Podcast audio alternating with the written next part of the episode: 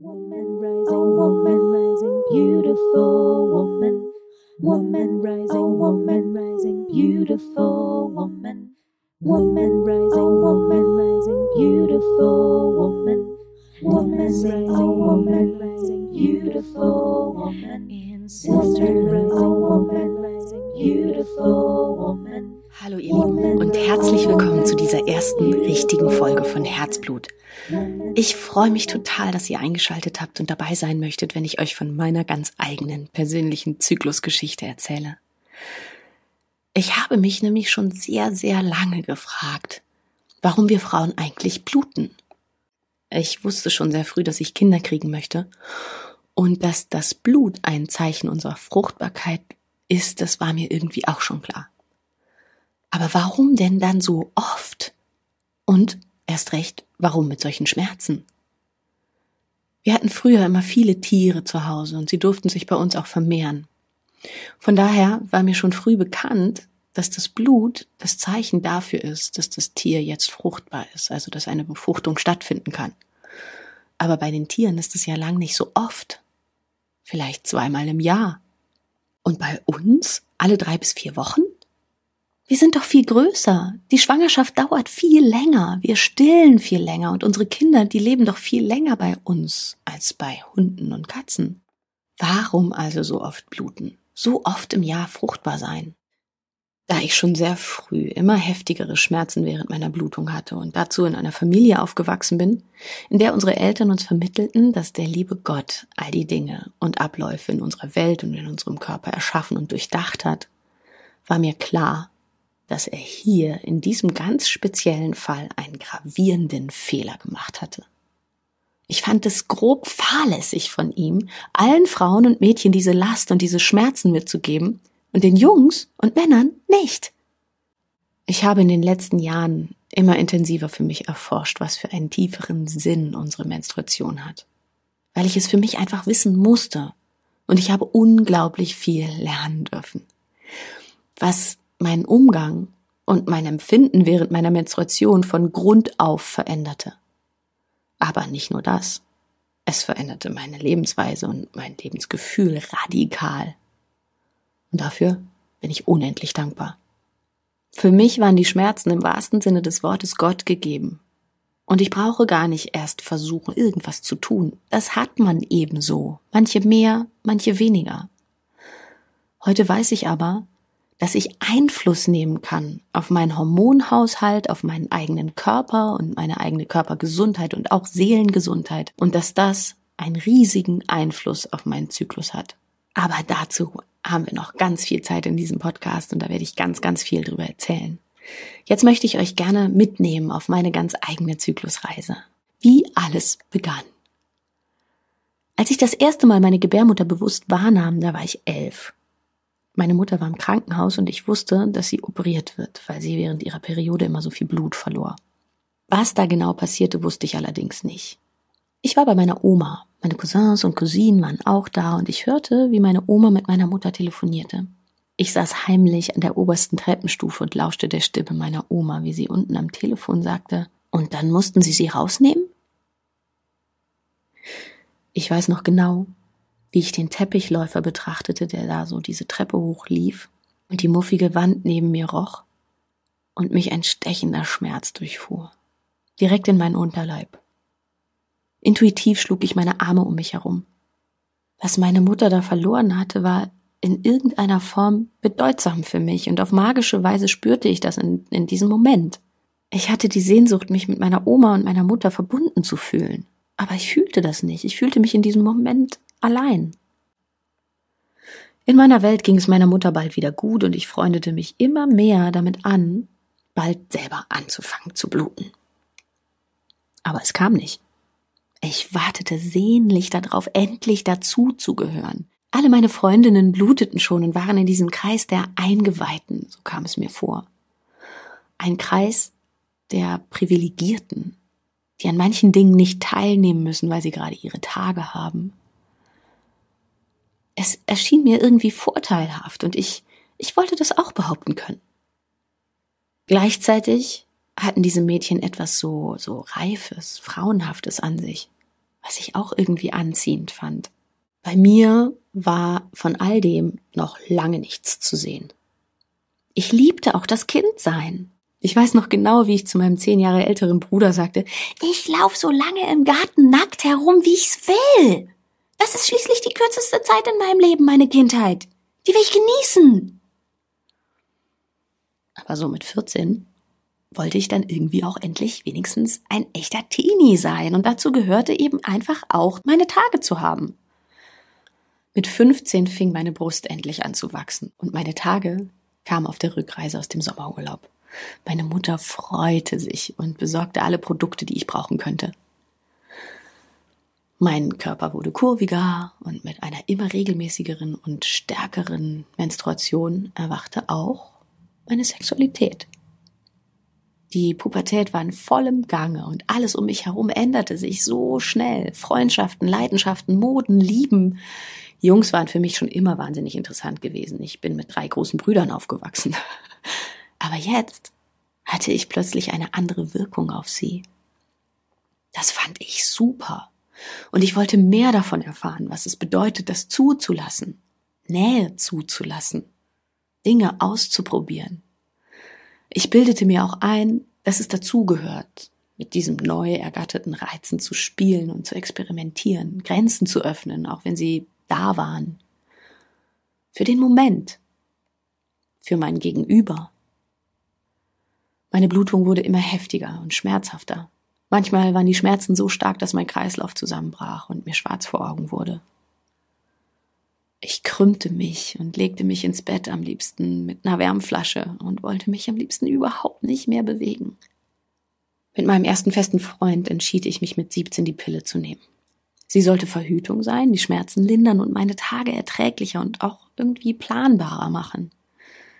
Das hatte zumindest die Frauenärztin versprochen. Meine Eltern waren allerdings dagegen und so nahm ich sie einfach heimlich. Ich war überzeugt davon, dass sie mich nicht beeinflusst. Ich brauchte mehr Schlaf, war generell träger und hatte viel mehr Appetit, was mich zunehmen ließ, was dann zum nächsten Problem führte. Aber für mich kam das alles nicht von der Pille. Die Schmerzen waren etwas besser und ich konnte nicht schwanger werden. Das zählte für mich. Ich machte mein Abitur und begann mein Schauspielstudium in Hamburg. Ich hatte schon lange davon geträumt, Schauspielerin zu werden, Menschen mit meinen Geschichten zu berühren, etwas zu bewegen in dieser Welt. Ich wollte dafür auf die Bühne, vor die Kamera, mein ganzes Sein der Kunst widmen. Und schon bei den unzähligen Aufnahmeprüfungen an den unzähligen verschiedenen Schauspielschulen wurde die Frage nach dem, wer bin ich eigentlich? Was hab ich mitzubringen, anzubieten?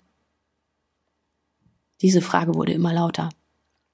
Ich war ein Mädchen aus Bremen, das mit vielen Tieren aufgewachsen war, eine echt schöne Kindheit mit drei großen Brüdern hatte und Eltern, die als Freigeister auf einem spirituellen Weg ihrem Leben Sinn geben.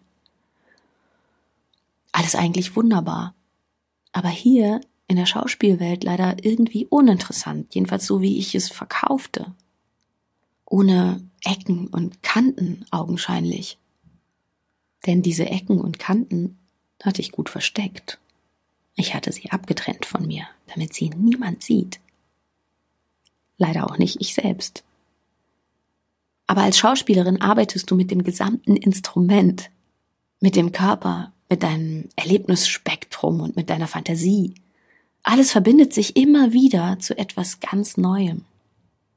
Wir trainierten also unseren Körper, lernten fechten, singen und die Bühnensprache, und wir lernten in verschiedene Rollen zu schlüpfen und in manchen Rollen auch unsere ganz eigenen Erlebnisse lebendig werden zu lassen.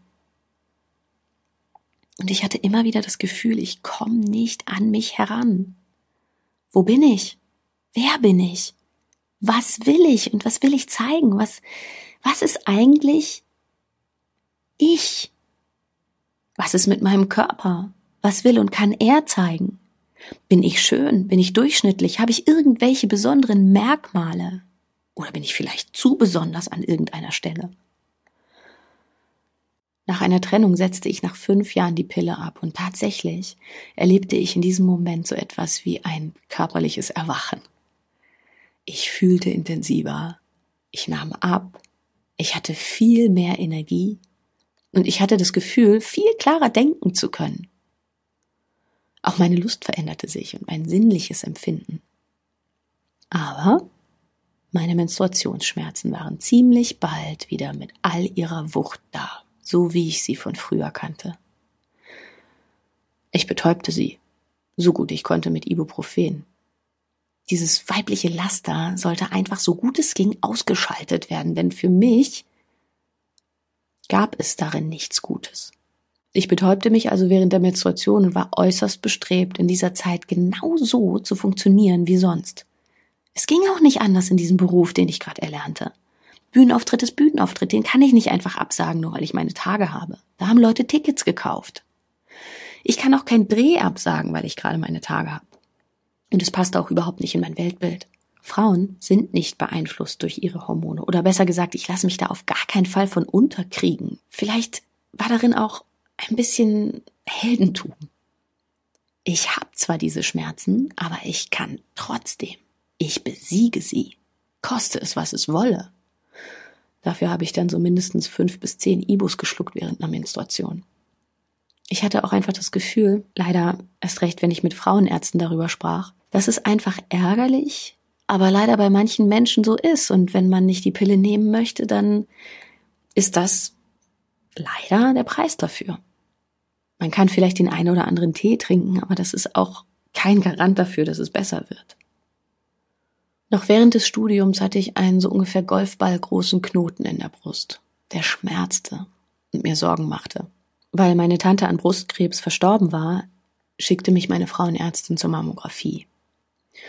Und als ich meine Brust in dieses Gerät hielt und spürte, wie diese zwei Platten sich an ihr zusammendrücken, merkte ich, wie in mir eine unglaubliche Wut wuchs und sich Bahn brach. Ich war wütend auf dieses blöde Gerät, das mir jetzt gerade echt dolle Schmerzen bereitete, auf diesen Knoten, der sowieso schon schmerzte. Ich war wütend auf die Arzthelferin, die mich ermahnte, meine Brust noch tiefer da reinzudrücken. Und ich war wütend auf den Arzt und ich war wütend auf all diese verdammten Schmerzen, die mich hier jahrelang, Monat für Monat in mir toben und, und, und gegen die ich einfach nicht ankomme. Innerlich boxte und stampfte ich und schrie um mich herum, äußerlich steckte ich fest und bewegte mich keinen einzigen Millimeter. Aus der Wut wurde irgendwann Trauer. Und schlussendlich liefen heiße Tränen über meine Wange. Ich fing richtig an zu weinen. Der Arzt lächelte mich an. Hey, jetzt machen Sie mal nicht so eine große Sache daraus.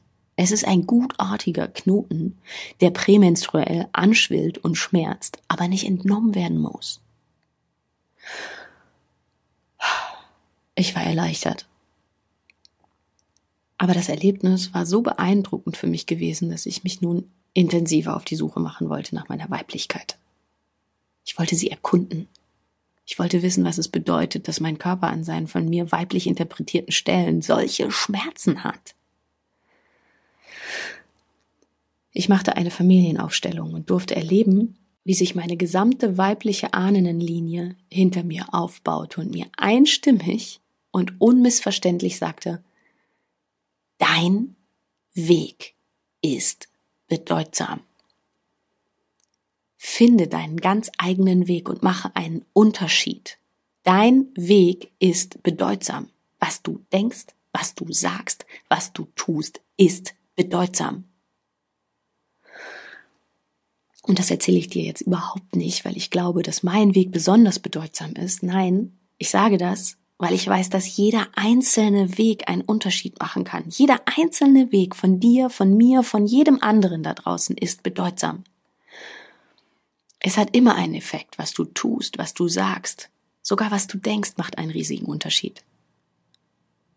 Und für mich bedeutete das als Schauspielerin meinen Weg zu gehen, öffentlich einen Unterschied zu machen. Das war mein Herzblut, meine Kunst, und am Ende meines Studiums konnte ich zwar einiges, was mich zur Schauspielerin macht, aber ich hatte immer noch kaum einen Schimmer, wer ich bin, was mich wirklich ausmacht, was ich mitbringe. Ich hatte fast das Gefühl, ich weiß weniger als vor dem Studium. Wie soll ich denn so einen Unterschied machen? Was soll ich bewegen? Was sind meine Werte, meine Schätze, meine Geheimnisse? Ich begegnete einem Schauspielcoach, eigentlich auch Lebenscoach, der mich einlud, in Los Angeles mit ihm zu arbeiten. Ich hatte Hoffnung, meine großen Fragen dort für mich beantworten zu können, also kratzte ich all mein Geld zusammen und flog los. Und als ich zu unserer ersten Stunde kam, sagte er zu mir, oh, wir können an deinem Spiel arbeiten, aber ich kann hier nichts für dich tun. Was? Du hast keinen Kontakt zu deiner Sexualität, zu dir als Frau. Du bist durchsichtig und grau. Das braucht und will hier niemand. Ich war, ich war, ich war so sauer. Es, es hat mich so getroffen, dass dieser Mensch mich einlädt, mit ihm zu arbeiten und mir verspricht, mir zu helfen und mir nun offenbart, dass das sowieso alles nichts bringen wird. Aber meistens war ich sauer, weil ich, weil ich wusste, dass er recht hatte. Alles, was ich erlebt hatte, hat mich geprägt und all das, was mich verletzt hat, eben auch. Wenn ich es verstecke, verstecke ich auch das, was mich besonders macht. Ich verhülle mein Sein in einen Vorhang und versuche ein Bild von mir zu erstellen, das, das anders ist, aber das dann eben auch nicht meins ist und somit eben auch mein Wesen nicht verkörpert. Und mir wurde klar, hinter diesem Vorhang kann noch nicht mal ich es selbst noch finden. Er gab mir eine Aufgabe. Ich sollte mich zu Hause vor den Spiegel setzen und mir in die Augen schauen. Nach einer Weile sollte ich mir selbst das Gesicht streicheln. Genau so, wie ich es in dem Moment mag und schön finde.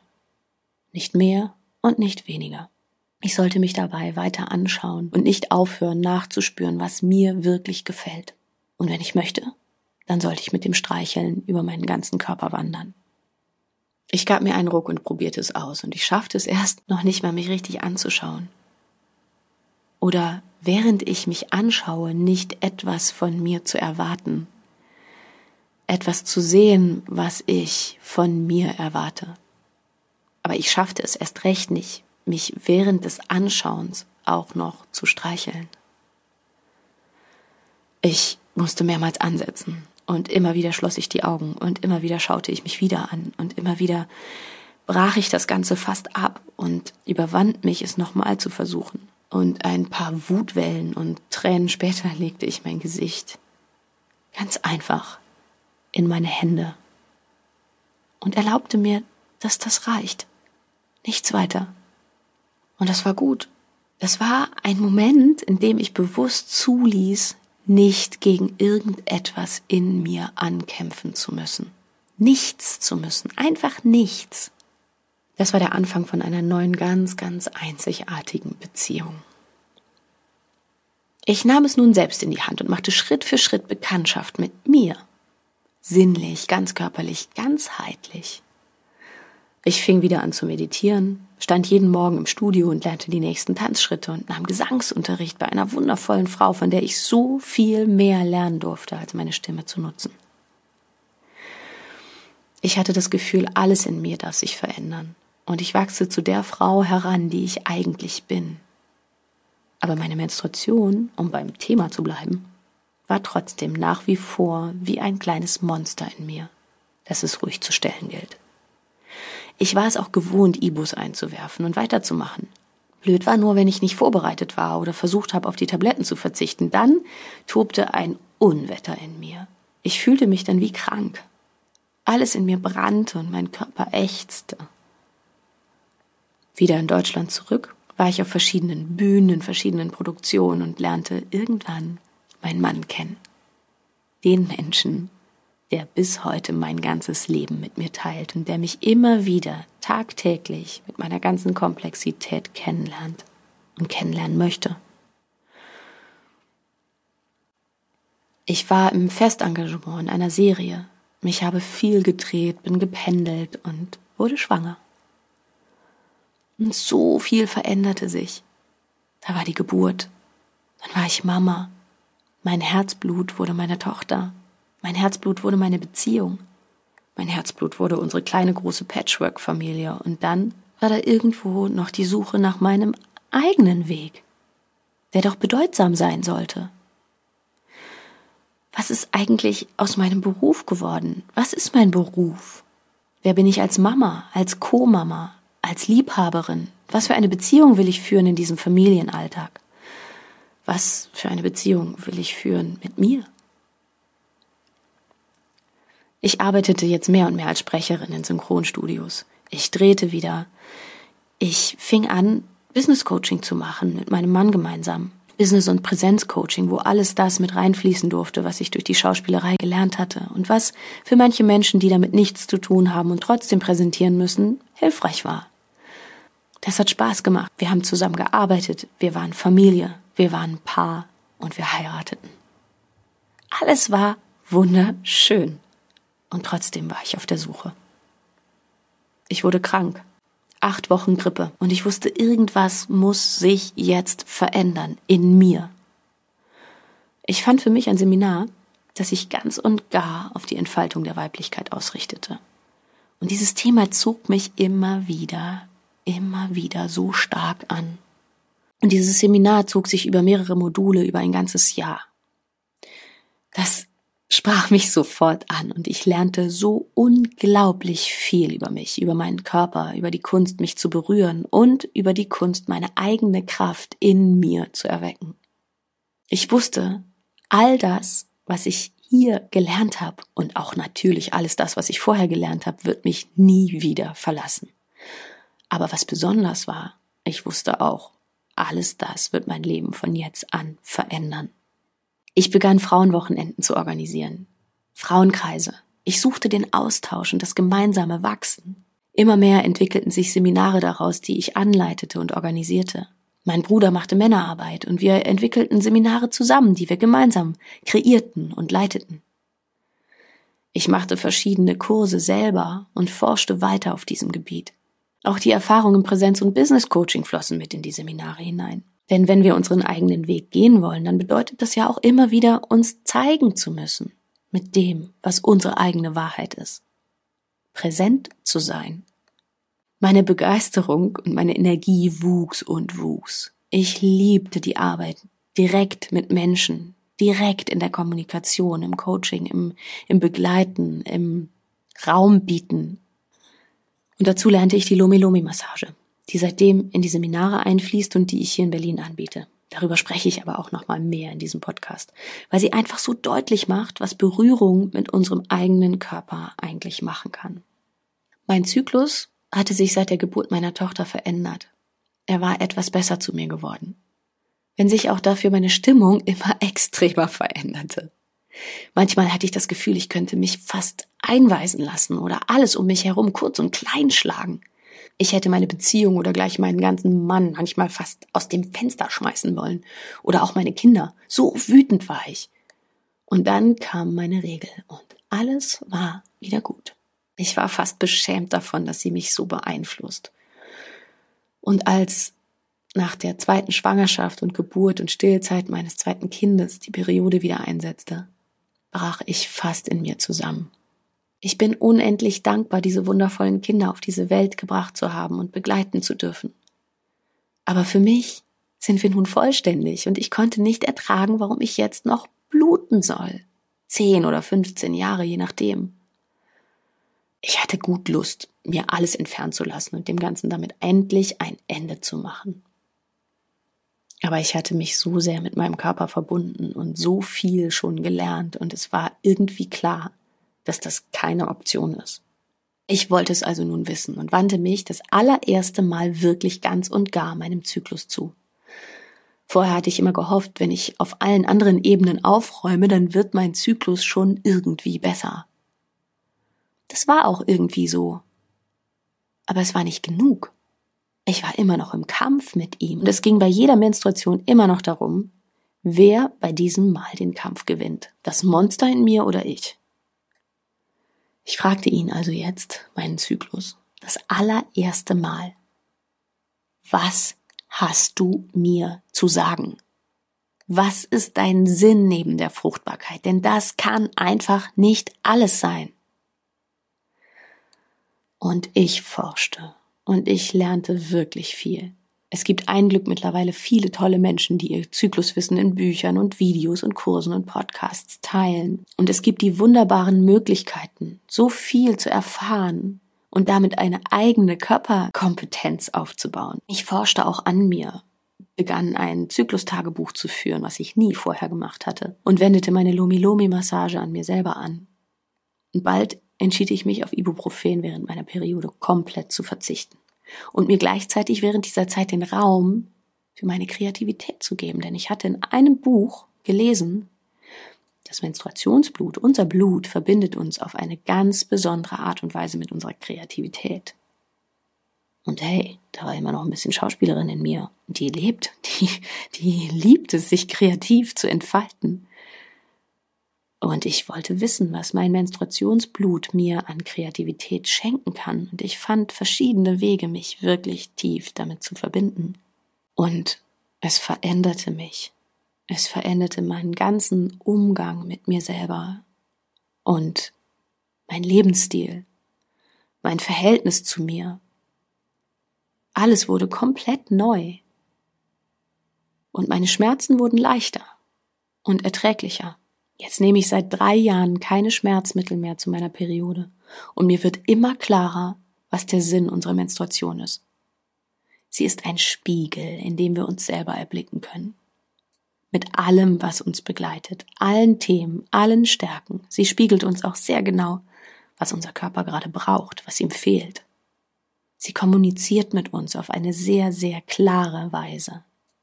Ihre Sprache zu ergründen ist ein unglaublich wertvolles Tool für ein erfülltes und vor allem schmerzfreies Leben. Und wir haben es selber in der Hand. Ich sage auch nicht, dass ich fertig bin an dieser Stelle, wo ich jetzt stehe. Ich sage auch nicht, dass ich vollkommen schmerzfrei bin. Aber ich bin im Frieden mit meinem Körper und dankbar für die Zeichen, die er mir gibt. Ich lerne von ihm mehr, als in sämtlichen Büchern zu mir spricht. Ich lerne meine eigene Wahrheit, die manchmal dem Außen um mich herum standhalten muss, der ich mich immer wieder neu öffnen darf und ich lerne sie zu vertreten, mir gegenüber und dem Außen gegenüber.